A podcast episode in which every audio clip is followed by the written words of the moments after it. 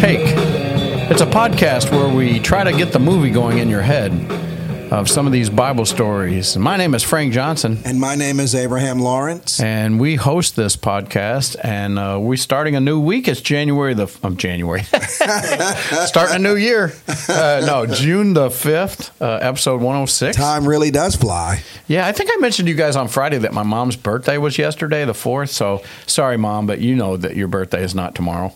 Her birthday is actually the 8th. So it's coming up, Tuesday, Wednesday, Thursday, something like that. I don't know about Thursday. So we'll say a little bit more about my mom when we get there, but it's not quite there yet. But what we did talk about last week was this whole Isaac thing, the Isaac sacrifice, Genesis chapter, 22? 22. Yeah, 22, that's what I thought. And so we've been talking about that, but We've had kind of an interesting weekend. Abe and I, we go to a Waffle House not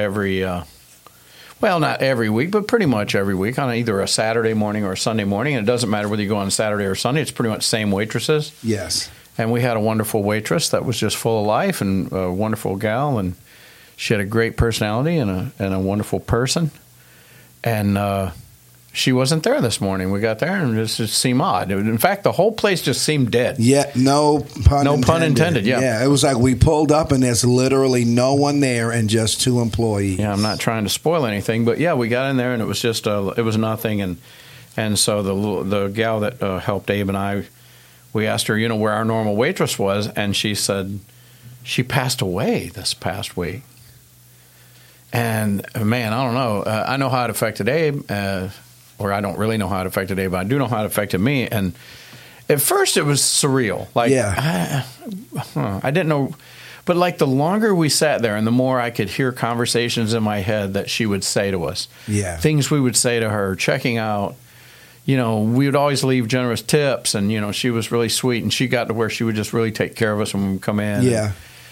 I think part of that rapport that we built up is she kind of understood, and this is not to toot our horns.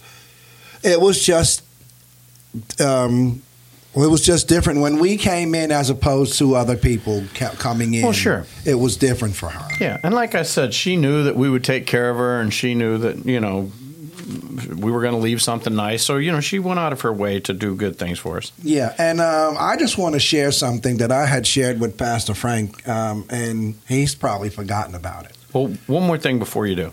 I do want to tell the people, because we haven't said yet, she was young. Yes, like she 34. Was. Yes, she was. And she left a small child. 8 years old. Yeah. So that just that also just began to eat on me. But go ahead. Oh, Abe, yeah. What was it? A couple of months back, I had went to Waffle House with Pastor Michael, and she wasn't our waitress, but I'm sitting at the table, and I'm hearing her complaining about not being tipped as I'm checking out. And I was just like, wow, that's, in front of being in a restaurant business for 30 years of my life, there are certain things that you just don't do. And I was just standing there like, this woman is in here in front of customers complaining about not being tipped. I do remember this. And we know people in that they make their money off of the gratuity of the customer. And I totally get that. But in the same breath, everybody is not in a position to tip. Everybody doesn't understand tipping, because in some countries, tipping is considered an insult. Mm-hmm. Well, not in America. No, obviously not. It's definitely not. But, long story short, when you come to work as a server, you're expected to make tips.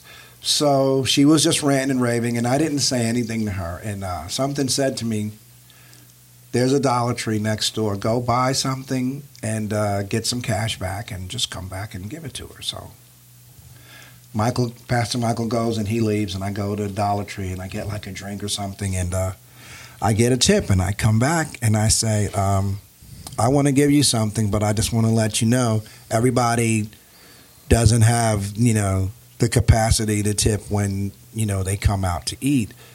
And she looked at me and she's like, I don't come here for free. I don't want your money. I said, I'm giving you something, but I'm just telling you for the future that, you know, some people aren't going to tip, and that's the nature of the business. But I'm not coming here for free, and I'm just like, take this. And she wouldn't take it, so then I gave it to the manager, and then I gave it to her. Then the next time me and you came in, she was our waitress, and at first I was going to say something about it, but then the Holy Spirit was like, just leave it alone. And she was a little rough around the edges, but as she got to know us, we started to build this rapport with her, and everything was good, yeah. You know. And then we come in Sunday, and we don't see her. Mm. This is the same girl. Yep, same girl. Mm. Yep. And I don't even know if she remembers me. Maybe she did, and she was just like, you know, she just she felt. Trust me, she knows who you are, because we would go in there for several weeks, and then I brought Nick one day. Mr. Nick, that's also on the podcast, we actually stopped in there and without you. Yeah. And she's like, oh, you've got a new guy with you today. Oh, I remember her saying that. So she knows who we are. Yeah. But I'm thinking, as far as the incident goes, she never brought up the fact that I came back and I did that. Oh, yeah. Well. So I'm just thinking, maybe in her mind, she knew. She's like, in her mind, she's probably like, this guy did something really good for me, and I was being ungrateful that day. Let's hope so.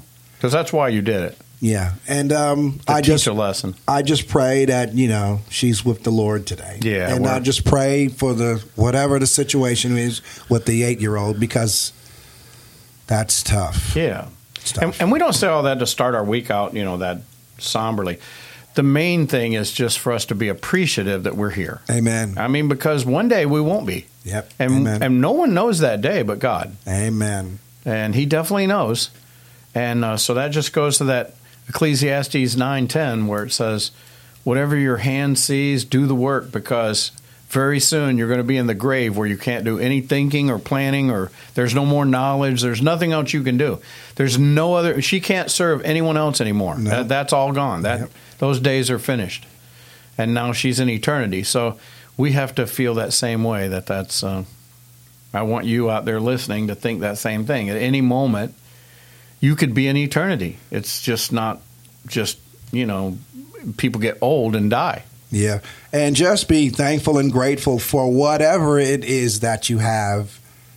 Because, you know, I'm at work and people are complaining and this, that, and the other. And I turn to them and say, you know what?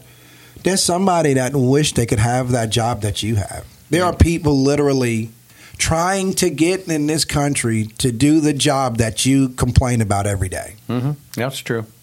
Yeah. Well, we don't always get to our Bible story of the day, but let's try to get one verse in. How's that? Yeah, sounds good.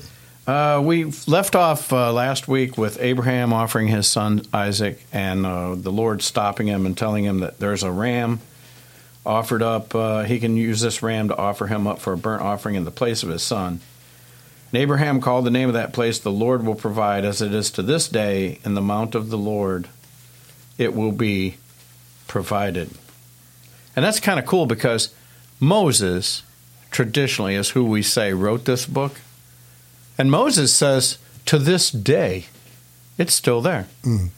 Any idea how many years it was between Abraham and Moses? No idea, but I'm sure you have an idea. No, come on, you do too. What did God tell Abraham? How many years? And now you put me on the spot. No. He says 400 years your people will be. Oh, yes. And then I will rescue them. Yep. So basically this is about 400 plus years has gone by. And now Moses writes and says, you know what? That place is still there. They knew where Abraham offered his son Isaac. So that's pretty cool, huh? It is. And you know what's even cooler? Being on a podcast with a theologian, a Bible scholar. Abraham, stop. And I'll leave you with that for today, folks. Oh, my goodness gracious. I don't know about the theologian or the scholar. I know about both, and they're called Frank Johnson.